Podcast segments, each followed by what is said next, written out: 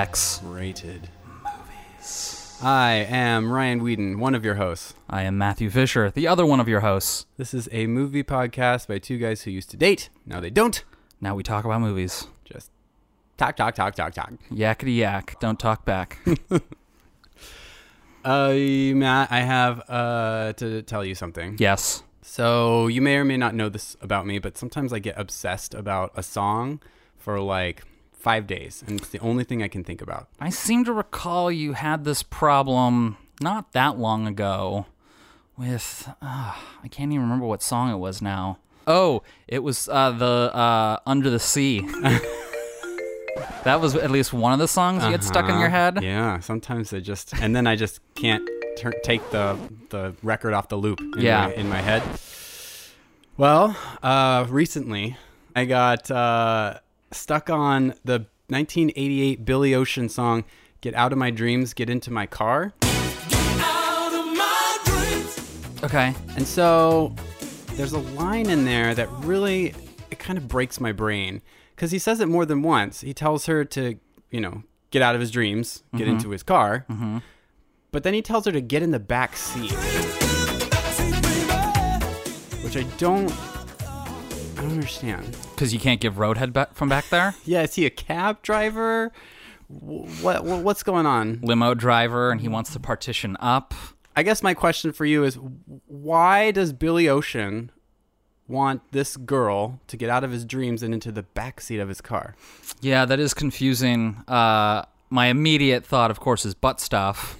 Backseat just being, you know, a euphemism for uh, butt stuff. But There is a line where he, he says, "Touch my bumper," and we all know from the Grace Jones song, "Pull up to my bumper." That's about butt sex. So I mean, yeah, that. Uh, it. I mean, it definitely sounds to me like Billy Ocean is uh, is into the being on the receiving end of butt stuff. yeah, he's like, "Get in that back seat, baby." Ooh, yeah.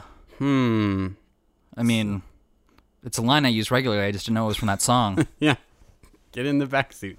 I will say that I, I decided to take to the uh, the video in my research on this today. Okay. And uh, it is a humdinger of a video. I'll just tell you that right now. But he's driving a Porsche, which has no back seat. so what happens when that line comes up? She gets in the front seat. Also, I, I guess he's British because he's driving on the other side of the car. Ooh. Yeah. So he's on the right hand side Yeah. while driving. Yeah. He's on what would be the passenger side here. Oh, that's just wrong. So she gets in the the driver's. You know, it's it's it's like we were talking about Xtro, and that kid got in the the oh what looks like the driver's side of the car. yeah, and I remember thinking, are they gonna let that child drive? yeah. It's like that kind of. It was very you had that same exact thought with Billy Ocean. You're like, Yeah. they're gonna let that child drive. And that's not the back seat. what else makes it a humdinger of a video? Well, there's weird animation that. You know how in Mary Poppins it actually looks really cool, or like of this time, Who Framed Roger Rabbit? Mm. Which I, I I think still looks great. Yeah, and you've got live action with uh, with animation going on. This has that too, but it looks like it was the first version of that ever. it's really crummy. So instead of looking like Who Framed Roger Rabbit, it looks like Cool World Yeah, with what was that Luke Perry or something? I just remember Kim Basinger was the voice of the uh, titular cool girl. no one remembers that no, movie. no one remembers that movie. Not even the people who were in it. Yeah, or made it. They're like, did I make Cool World? They go to IMDb. They're like, oh look, I, I did do something on that. What do you know? Yeah, because the guy who who like did the animation on that, it was like the guy who did the animation for like uh Fritz the Cat. Oh wow, okay. Uh, I can't remember that guy's name right off the bat. Like he did a bunch of other like adult type stuff. Do a double feature of that and um, rock and rule. Ah, Just a death sentence right there.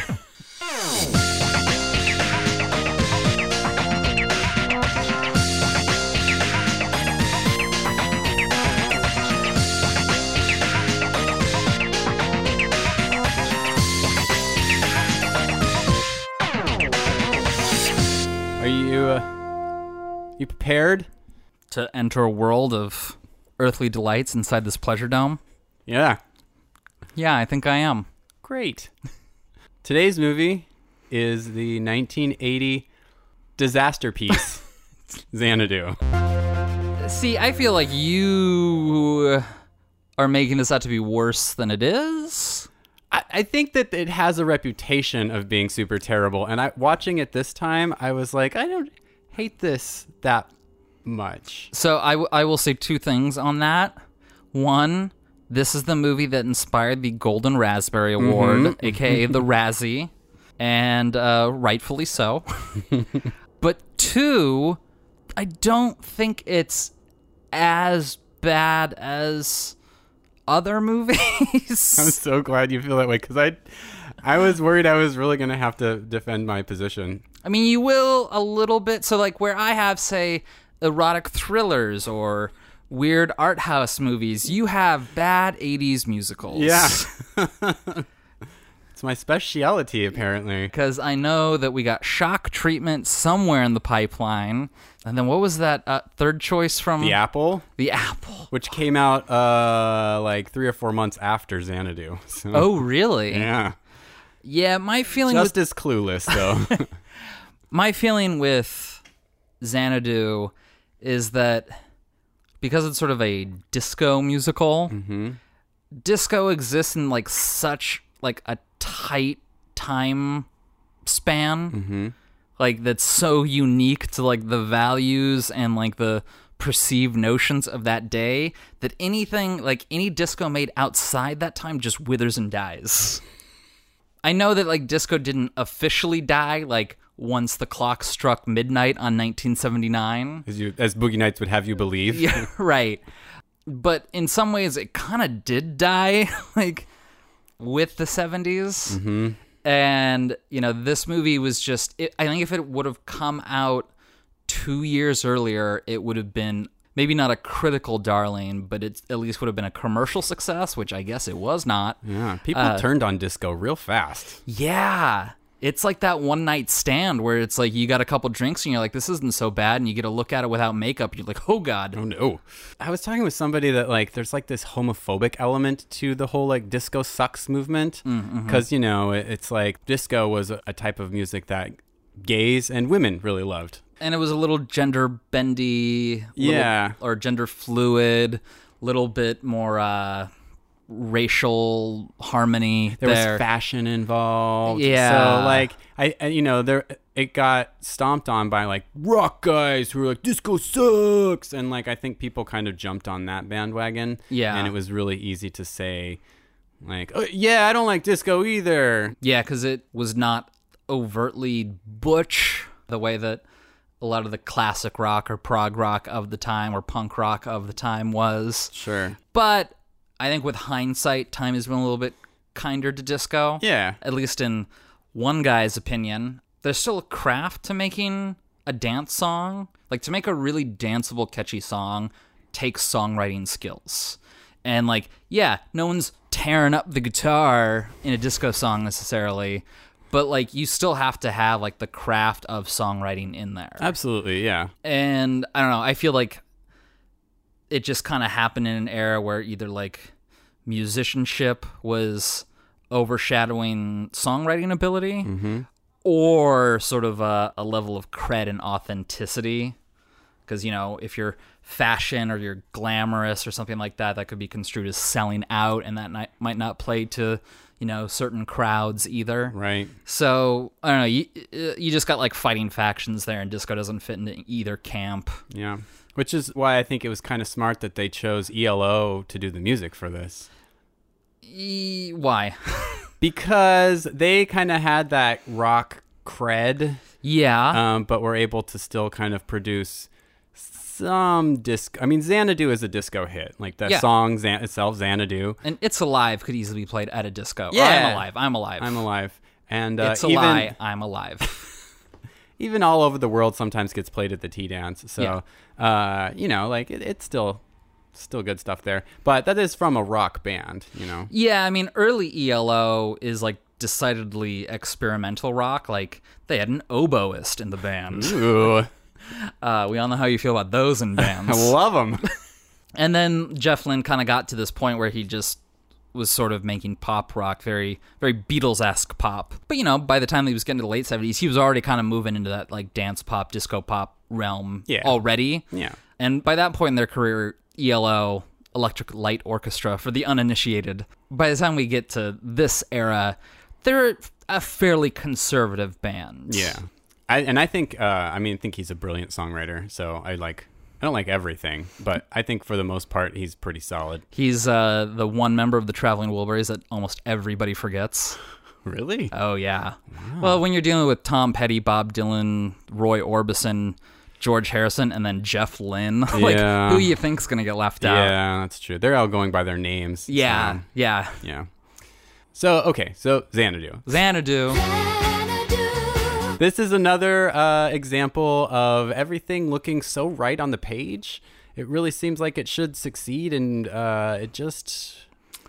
Gonna have to disagree with you there, Ryan. Are you kidding? We've got Olivia Newton-John in the lead role, who Hot off Grease. hot as shit. Then Hot Uh, off Grease could have been the name of her biography had it come out that year. Yeah, you know we've got Electric Light Orchestra, which were also pretty big at the time, Mm-hmm. making the music for it. We've got Gene Kelly uh, on board for this, doing some dance stuff, and like you know, Mister Singing in the Rain himself is in this movie. Honestly, I was a little embarrassed for Gene Kelly here.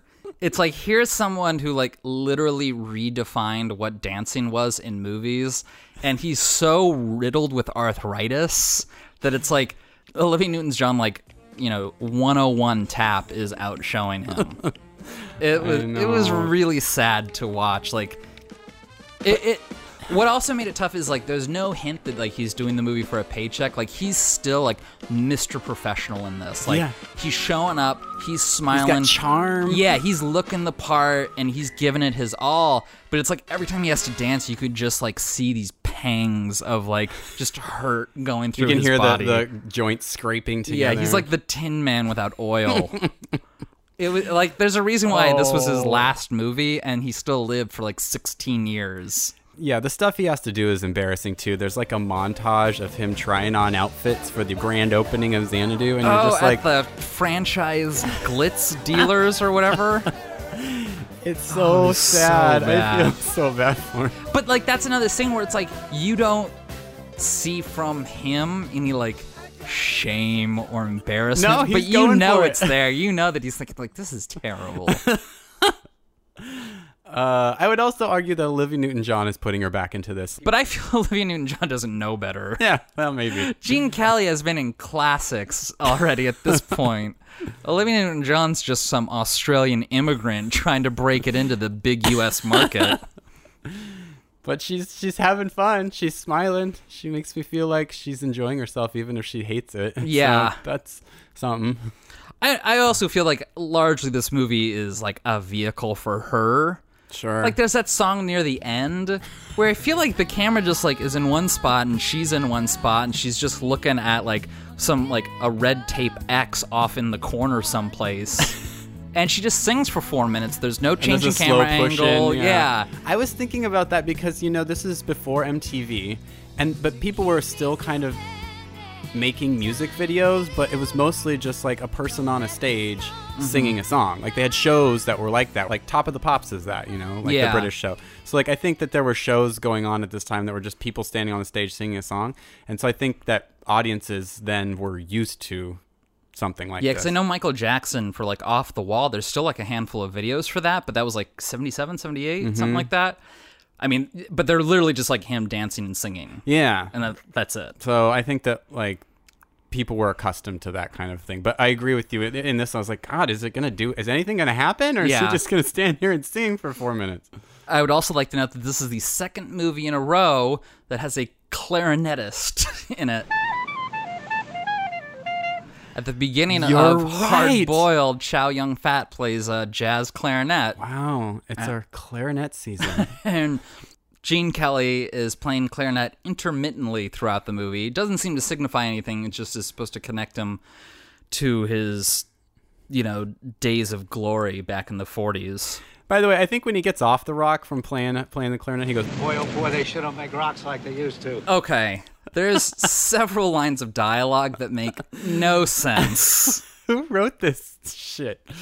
It's, No. it's yeah. The writing is garbage. Like, Yeah, I- it's I- really really bad. Well, there's one scene where like Sonny Malone, our protagonist in this yarn, and Kira, uh, Olivia Newton-John's character, she says like, Now I want to go somewhere else. Where? Find out more about you. I mean that kind of makes sense, but that, that almost seems like they had dialogue and they put it into Google Translate, and then they had Google translate it back to English.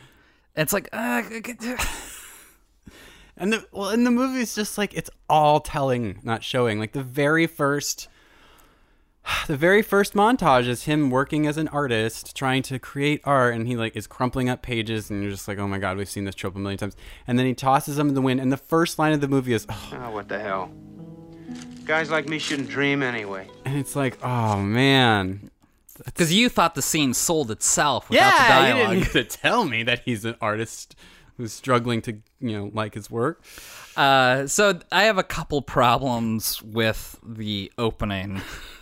Um, so it shows him drawing, and then he rips up his stuff and throws it in the wind, and it blows away to this portrait of nine women where they come alive. Mm-hmm. So really, if I were to be watching this movie on silent, which would make it unwatchable.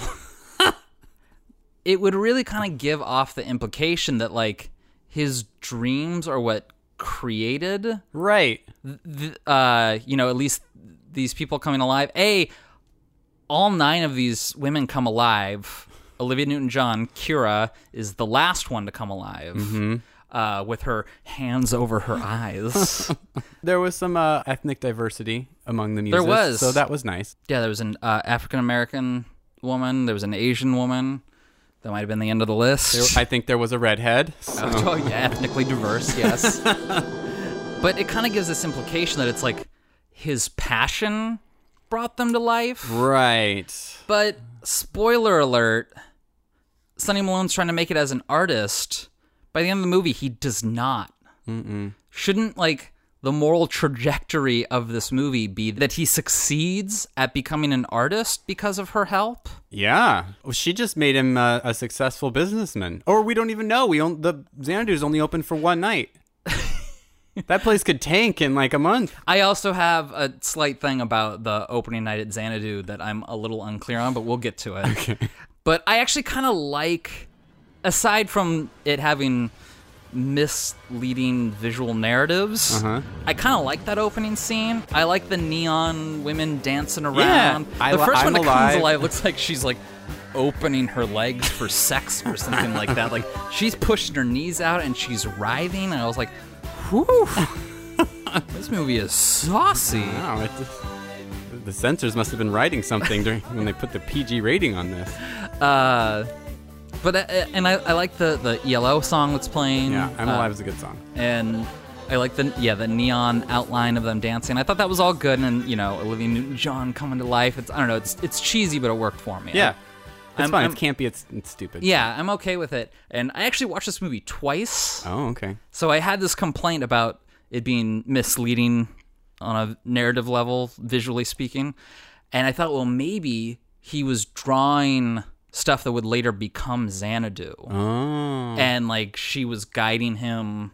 That's not what happened. I was I don't no, think he was. that's not. No, that, that didn't happen. But I was like, that would be a saving grace if like what he was drawing ended up being Xanadu. Mm, Oh, yeah. Because then I was like, oh no, no, that would actually then fulfill like That was his dream. goal. Yeah, Yeah, Was to bring all these various groups together in a roller disco ring. yeah.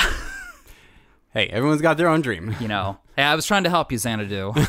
I was pulling for you. It's weird because right after that scene, she like zooms up to him with this lightning light behind her on roller skates. Which only she can see, or only the audience can see. Yeah, I don't know. I don't know why he wasn't freaking out. The camera like- catches it though, because she ends up on that album cover, and she's got that glow and the yeah, you're right. Why wasn't he like, "What the fuck"? Because she comes up and gives her, gives him a kiss and Mm-hmm. then skates away. Yeah. Which I don't know how often that happens to you, but me never. so he decides to go back to his job as a record art enlarger for So- a record. I think this label. is what brought up our conversation off mic. Was Okay. like, like you were talking about how this used to be a job. Yeah. And I said that it still is because the Silver Platters and SoDo has people paint murals on the side of their buildings like once a month. Oh right. Okay. And uh, I think you said like, oh, like in Xanadu, and I made the grave miscalculation of saying I've never seen Xanadu. Oh man. Th- I remembered as he being the only one at this like record label who does this. They have four full-time people painting these things. Hey man, they were just giving jobs away in 1980. I mean, I know there were more record stores around then, but wow. Quick aside for our listeners out there if uh, you have not seen Xanadu and someone asks if you've seen Xanadu, just say yes and politely change the subject. Because most of you probably don't have the tolerance for this sort of stuff like I do to turn around and watch it twice. You don't feel like this was an experience that uh I watched it twice, didn't I? I think everyone needs to experience it at least once. Anyway, I don't know. Like the, the plot, I mean, it's it's it sort of plays out like uh, like Singing in the Rain, where it's like the plot is sort of secondary to the musical numbers. I mean, you just saw Singing in the Rain not terribly long ago. Yeah, So like the image of like a young virile Gene Kelly is probably still fairly fresh in your head. I mean, there are whole Tumblr accounts dedicated to like his butt. Oh, I've seen them. Yeah. I don't know. It just it felt so bad that it's not like it was bad that he was in it because he's still a good actor. And like, there's a scene near the end when he's like on roller skates and there's like a close up of his face near those like bowling pin jugglers. Yes. That's how you enter Xanadu. Is you have to walk under a bunch of people ju- throwing juggling or um, juggling pins. and just like the way that like he's like looking at the camera and smiling i'm like he's still mr show business mm-hmm. like he is such a consummate professional He showed up for this movie. he, yeah he did he really did but th- i don't know that's also why like i kind of feel embarrassed for him i'm like he's so talented and this is where he ended up no. It's, It's- it was uh, it's sad. poor gene as he no doubt slept on a pile of money Do you agree though that there is sort of like a similar vibe to Singing in the Rain where it's like it's more about let's get to the next musical number and then like you you work around that yeah than like actually developing characters or a plot or anything like that. Well, I remember in Singing in the Rain, like near the end, really like I think it's like the lead into like probably like the biggest, most flashiest of the numbers.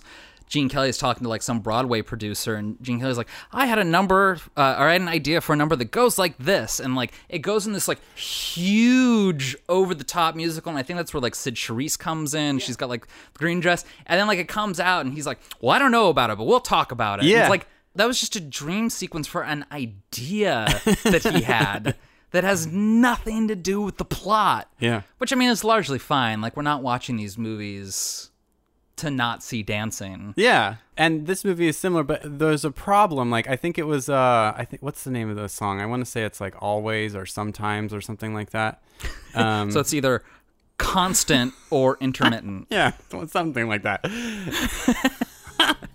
and they go into some like movie set or something. I'm not sure. And it's like there is like a singing in the rain moment, and then there's like they're on a rooftop in New York City, and it's, kind of fun because you know they're singing to each other, and it's like they're on a date, and they have all these different set pieces, but they're on roller skates the whole time, hmm. which makes like any dancing they're doing super clunky. Hmm.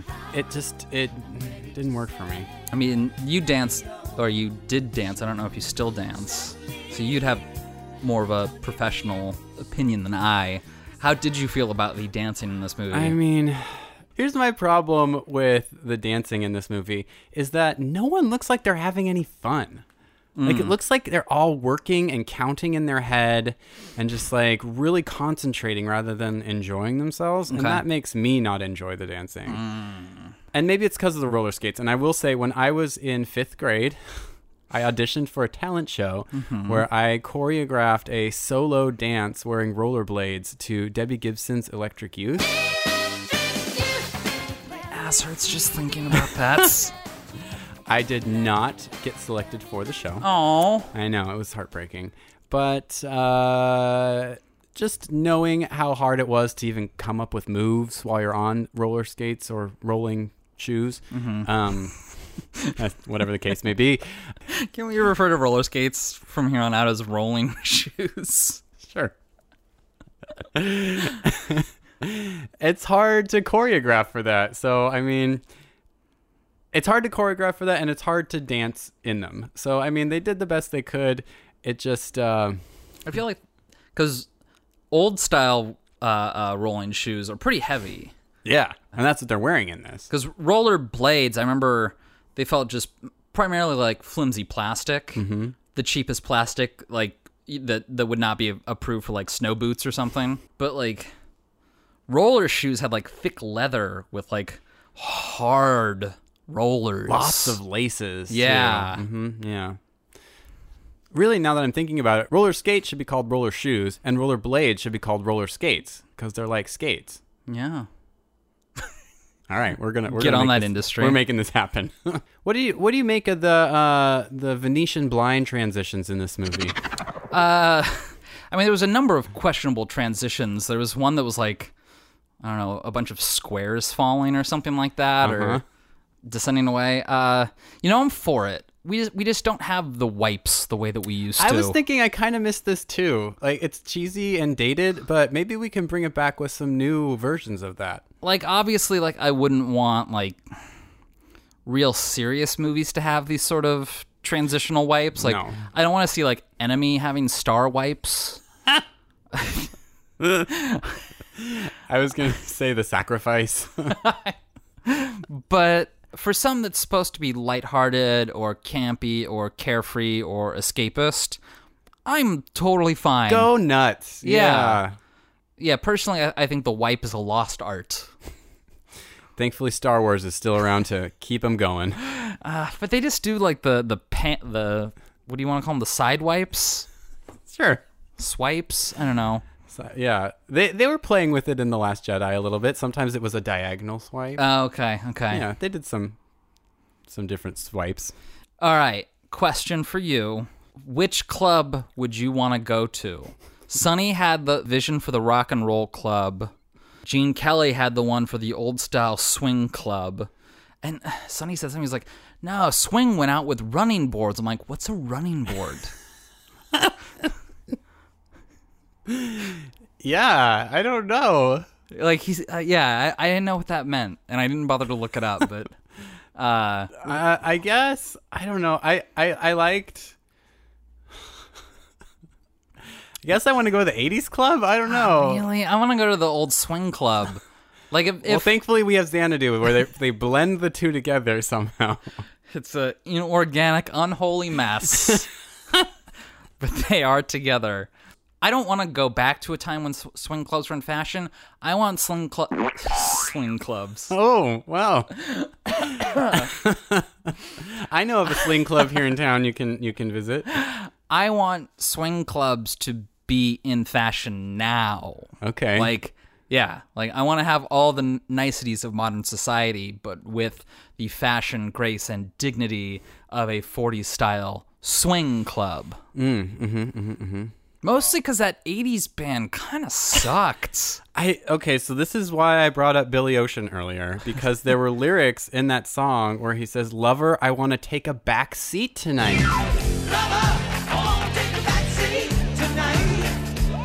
What is it with songs about going in the back seat? I mean, I understand that's where you can do some fooling around, but man, I mean, in that context, I want to take the backseat. That just makes it seem like I want to be a lazy top. I'm gonna lay on my back, Yeah. and you ride me cowgirl style. Yeah, Yeah, yeah, yeah, that's what it sounds like to me. And, And that the, Billy Ocean doesn't sound like No, that. Billy but Ocean sounds like get in there. Yeah. like dig around. just a dirty little mole. Badger it up back there. Billy Ocean.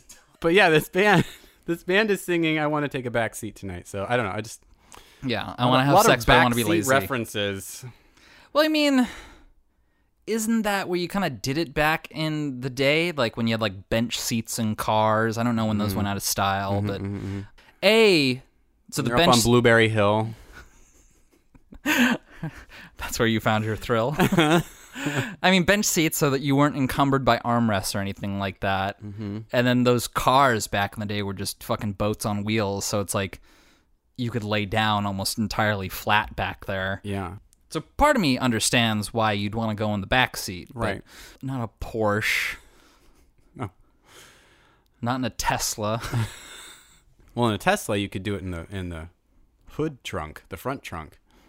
Do they have a thing in the back? Yeah, the, The motor's in the back. The engine. Oh, what, whatever the thing that makes the car vroom. the go-go part. Anyway, yeah, I mean that scene is. I think the first time I saw this, that was the scene that stuck out most in my mind because I'm like, what are we? What am I even seeing anymore? Yeah, it's like when the two clubs merge, I can't say that it's like super convincing. I'm like, okay, they have the same beat. And It's garbage. yeah. But it's like, why? Why didn't when they merge it just turn into disco? Like, wouldn't that make sense? Oh, that'd be good. Like, Because I mean, a lot of disco had like a, a lot of strings and brass in it. sure, yeah, Uh, just think of uh, Cheryl Lynn's got to be real. yeah. There you go. Yeah, Ni- horns. nice brassy yeah. uh, intro there. It's like, and then Fifth of Beethoven. You got your strings. I mean, So that actually would make sense if they like fused and formed some sort of disco like thing. it's like they're create rather than creating some weird, uh, you know, genetic monster of the two. Why not make it their child? Which would the child of rock and roll and swing music is disco. How about that? Oh, see, you're giving the movie a chance too. Yeah, they just breezed right past that for some reason. I don't know. I mean, the movie had a lot of chances to be good that it did not grab. Did not capitalize. But I mean, this movie is an anti capitalist movie. The director of this went on to be uh, a documentary filmmaker who did, like, What the F, which was about Fox News and Rupert, Mur- Rupert Murdoch's uh, Oh, war on. Yeah, really? he also did uh, The High Price of Walmart. The, the He did yeah, really. He did all Oh. those, like, from last decade, name a, like, left wing documentary. And, Uh, uh, I can't Brave re- New World Pictures. Yeah, yeah, yeah, yeah. I was gonna say there, there's one production company that did all those. Oh, I didn't realize it was that guy. Yeah. This doesn't come across as anti-capitalist, though. No, I mean, kind of, because like uh, uh, the record exec Simpson, who's like, "I got smart, I got out of art," Yeah. There's a foundation there where it's like, be an artist. but at the same time, like, what do the two artists do? They open a capitalist foundation. Open a yeah. business. Yeah. so I don't know if you quite saw that one through all the way to the end. It really but feels like he sold out in a different way. yeah, yeah. At least you're painting in that other job. What, what is he doing here? What is he doing in this job now? He's got to like manage uh, bartenders and stuff. Like, come Yeah, on. wh- which is why I thought that like maybe if he was designing Xanadu like in the drawings, Yeah. that it would be like him meeting his dreams in some way, shape, or form. But it's not. No. Like and the building is cool too. Like, I thought it was like it's like the Art Deco-y. Not the inside. The inside's fucking Oh, weird. yeah. But like the outside looked really cool. yeah, that sounds all right. I mean, we may as well talk about the final uh, grand finale. It's like it's a roller skating rink with a fountain and a stage, but there's also a couch and there's uh, jugglers that you have to go under. It's madness. Yeah, I remember th- on my first time watching it, and everyone's like skating around. I was like, they're all skating through the dancing, like the dance floor. Like, where do people dance if they're skating? Yeah. I thought that was very confusing, and the song was really strange because it was just like really hard propulsive percussion. Yeah, it was like marching band. Yeah, And they were offbeat. yeah, it didn't have like a real striking rhythm to it. And then they would just clap and go, ho! Yeah, it's And then every now and again say, Xanadu. and I'm like, is this a song? Like, is this what counted for music back then? it's bizarre because it's like this is our big number, right? Like this should be really exciting and thrilling, but it's like this was the moment where I really noticed all the dancers are not into it. Like they all seem really grumpy and like concentrating, and uh, we can't really see what a lot of the dancers are doing because the camera's moving so much, and it seemed sloppy too. Like the like the stomping they were doing wasn't going along with the playback that was that was happening. So it's like that should be really crisp. Yeah. it just feels like poorly made. Yeah. Yeah, there's sort of a sloppiness to it.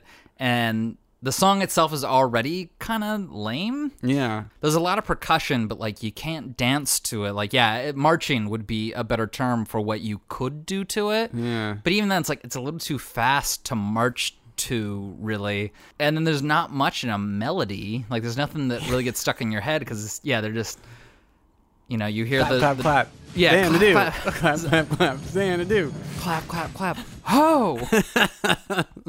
like I don't know, not not the really the greatest song. I did like the actual Xanadu song. Yes. Once Olivia Newton-John comes out, Kira. Yeah, you comes can breathe out. again. You're like, thank God. And Get she- Gene Kelly on roller skates out of here. There's some portions of the song that are questionable, like the country and western oh vibe. no, I Tho- know. Those the the fringe on that jacket was OTT. that was the jacket that uh, Gene Kelly tried on in the in the montage Oh. sequence. That's- that's- Yeah, he remember. tries on one with crazy fringe like that, and you're it's. Oh, because she tries it on, and then she does like some sort of gyration, and like they just go all over the place, and they make her look like some sort of squid. like it's like it, it's unbecoming to everyone. I wrote down all the things she did because she did several styles at the end there. She did Yeah. um, tap dance first, moving into a Tiger Prince rock and roll kind of thing. She has a, a tiny little ass. Yeah, and she, I mean, in these, this final thing, I really think she's kind of going for it. She showed up for that film Yeah. shoot, but the again, the dancers in the background are frowning and unhappy. they look really miserable. I would imagine that a big musical is hard to do. Yeah, Like I feel like on top of just making a movie, you have to like arrange a song and choreograph. Like like those two things are already hard enough. yeah. And then you have to make a movie around it. It reminded me a lot of The Wiz. I don't know you haven't seen that, but like, there's a huge moment in that movie that happens uh, uh, at the World Trade Center, and it's enormous. There's so many people, and the, there's like, well, I think the largest costume change in history of film up at, at that until that point or something like that. Something Okay. nuts like that. But um, it's kind of the same situation where it's just not well filmed and there's just so much going on that you can't see anything. It's a frustrating thing because it seems like it should be amazing and huge and by the amount of people and the amount of costumes and the amount of work that obviously went into it, you're you're frustrated because you don't get to see it. It doesn't translate to what you're seeing in the theater. One thing with uh, Xanadu though, that kind of made the movie look cheap. A lot of times was like just the plain black backgrounds. Yeah. Like in the club scene where they merge, and it was like it was just clearly like two sound stages. Yeah. crossing into one another on like just a set of pure blackness. I'm like, this kind of looks cheap, and You're it's like expecting to see people in all black pushing it. Like, yeah, kinda. And it was like, or when uh, Sonny Malone like finds Kira roller skating in, in you know the warehouse that becomes Xanadu, Uh-huh. and it's like this is just boxes on like a pitch black soundstage. yeah.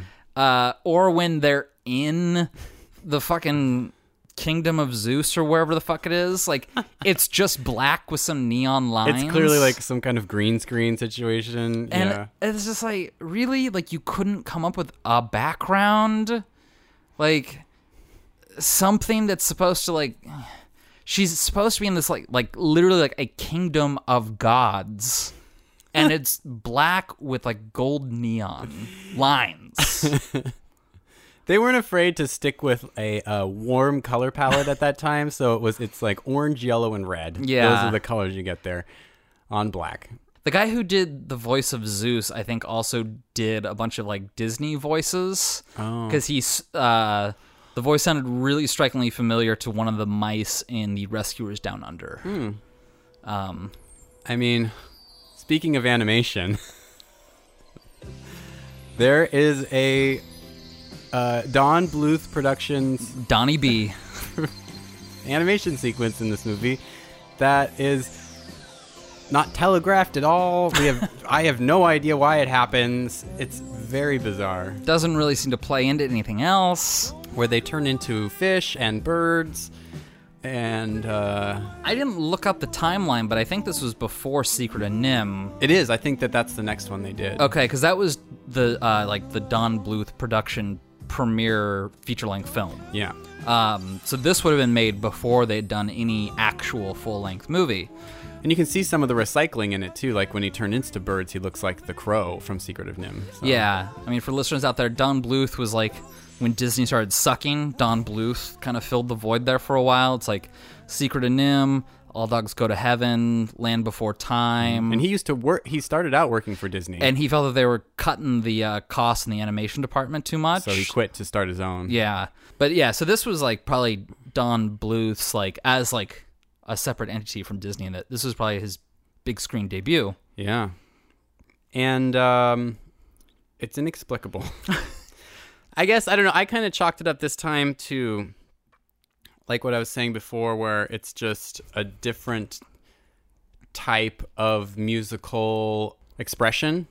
And so they're just, you know, like Singing in the Rain 40 years before, they're just like, here's a new way to show dancing on screen. Well, because like you were saying earlier with like Mary Poppins and things like that, like animation has been in musicals before, Mm-hmm. like animated sequences. So it's not totally like out of left field, I guess I should say, but it also doesn't seem to make any sense in the context of the movie. Yeah, it like in Mary Poppins, like they go into a world of animation. This one just kind of happens. Yeah, and it's sort of like it comes after a scene where he's like, "I just don't understand you," and she's like, "Ha ha ha! I guess you never will."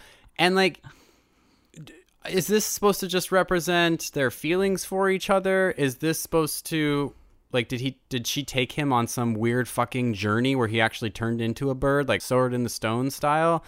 Because like it's never commented on again. Doesn't make sense. Yeah, it, I'm not shitting on the animation itself. It's a fine sequence. It just seems to make no sense. I don't know. And and I'm going to say that this is one of the strengths of this movie is I really like how just colorful it is. This movie was made the same year as Midnight Madness, which we also wow, you know, same year. Boy, which you is got a type, don't you? also super colorful, you know, like I I I I guess I kind of miss movies that would go this primary colorful, you know? You Mm. I just- kind of felt like it wasn't colorful enough. Oh yeah? You think they could have gone higher? because I felt like there was so much time spent in black, and I was like, I thought like Xanadu was supposed to be this like otherworldly, you know, pleasure dome, and it's like, oh no, it's just like someone glowing gold on a black screen. I don't know. I, I felt like it was a little lacking in the color. That's why I said like the opening scene where they're like sort of highlighted in the, like the neon purple while dancing around. I thought the movie was going to be like that the whole time, mm-hmm. which I th- I'd be knocking this up stars. Yeah. You know, if if it was that level of colorful the whole time, but it kind of lacked in that department. I don't know. I feel I guess I disagree with you. I feel like it's I think it is colorful. Okay. but um, I don't have any way to back that up at the moment. It's just a, maybe it's a feeling uh, it gives me. It gives me a feeling that there's lots of color. when did you see this movie first? Uh, so it was a long time ago, at least like 15 or 16 years ago. Okay. Around the time I saw Wild at Heart for the first time. So, Oh, really? yeah. Which is also a colorful movie now that I'm thinking about it, with rainbow filters on that. Mm, so yeah, yeah. rainbows and clarinets. That's season nine here, guys. and action movies. Wow. Huh. We are diverse. and yeah, I, I'd uh, I wanted to see it because I, I guess I read a thing. It was a midnight showing at um at the Egyptian, but I wasn't able to go. But I remember reading a th- little blurb about it in The Stranger and being like, "This sounds like something I totally have to fucking see." So I, I eventually rented it from uh, I think it was Island Video was the name of it in Fremont. oh, I had a friend that worked there. Yeah. Okay, yeah, and I eventually rented it from there and uh, just got high and watched it in my apartment by myself. And just, I don't know, after finishing it, thinking like, this is a movie that everybody needs to experience at least once. Every every gay, I might even say, Yeah. like it's a, I'd, I'd call it canon in the gay experience. Yeah, I would too. I'll agree to that. yeah, This isn't a movie that I want to watch every day, although I watched it both days this weekend. um, but the, I, I think I've already kind of carved out a place in my heart for it. Like, I, I know I spent a lot of time shitting all over this movie, but I, it's not that I wasn't entertained or that there wasn't value to it or that I didn't, you know, glean some enjoyment out of it. Uh, it's totally watchable. yeah. It is watchable garbage. Yeah, it's absolutely watchable garbage. Like it it makes no sense, but you'll laugh at it not making sense. It won't like make you cringe or just like hurt your brain as to why it isn't making sense. Like you you'll move you'll laugh and move past it. Yeah. Stupid fun. Yeah. So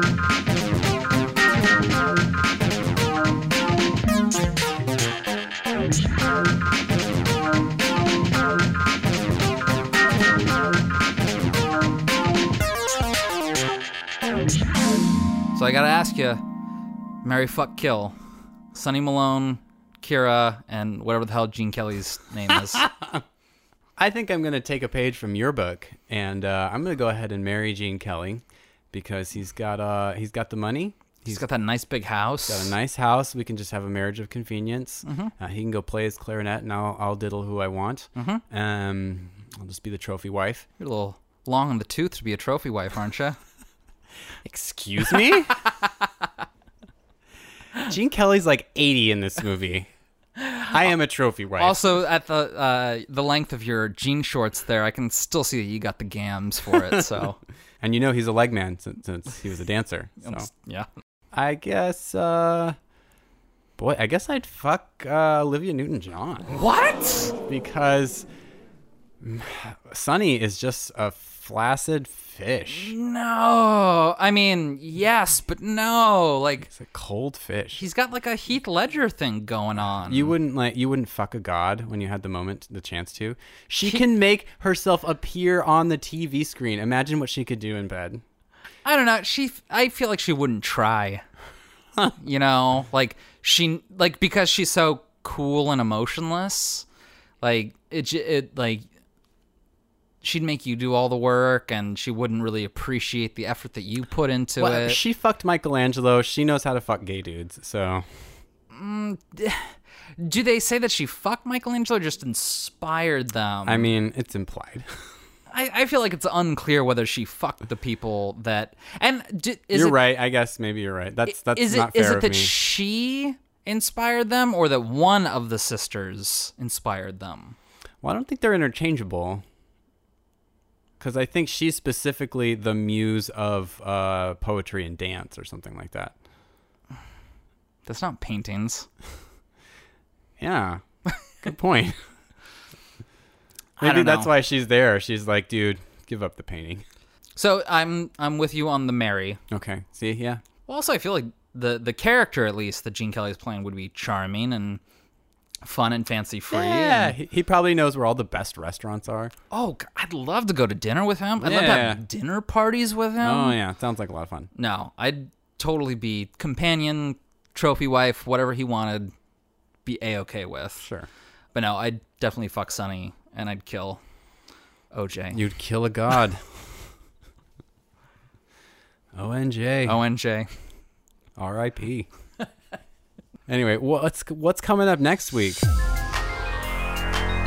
Well, something kind of in the uh, rainbow category, I guess I should say. Oh, Uh, so with Hard Boiled, we were talking about the the importance of it being real, mm-hmm. like how much a real explosion or a squib or whatever really impacts the scene, either for the actor or the viewer. And I'm kind of going the opposite this time, and I want to do an action movie that showcases how when CG's done right, it can really enhance a movie and it can make it really colorful and interesting. So I'm doing the movie Dredd from I think 2013. you know, the other day I was uh, just browsing and I put I, I saw that the original Judge Dredd with Stallone Oh god, it's was so on. bad. It's like you know I've never seen this. I'll give it a shot. I made it about mm, 30 minutes in before I realized, wow, it's really getting late. I should go to bed. yeah, it it doesn't it doesn't hold up. But this movie is really good. I'm excited. yeah, this movie I uh solidly enjoyable. So Oh, I'm excited to watch it again. Well, do you want to plug our junk? Leave us love any place that you get podcasts, iTunes, Apple Podcasts, Stitcher. We really appreciate your reviews, and I just want to give a shout out, uh, thank you to anyone who has done that already, um, specifically my friends Emily and Katie, who did it for my birthday. I really appreciate that. It's just always nice and it helps get the word out about the podcast. So thank you very much. Follow us on Twitter at X-rated movies. It's where you can find out all sorts of junk uh, about us that you might not know about us. Like, for example, I really painted myself. Wow, in I a- was gonna say corner don't here. Start unless you got something. Damn it. Okay. Well, well. Uh, I've again. been drunkenly tweeting a lot on there, so you can find out the inner workings of my mind at the very least. great. Follow us on Facebook at Rated X Movies. Mhm, Join the conversation. Chat at us. Chat with us. It's fun.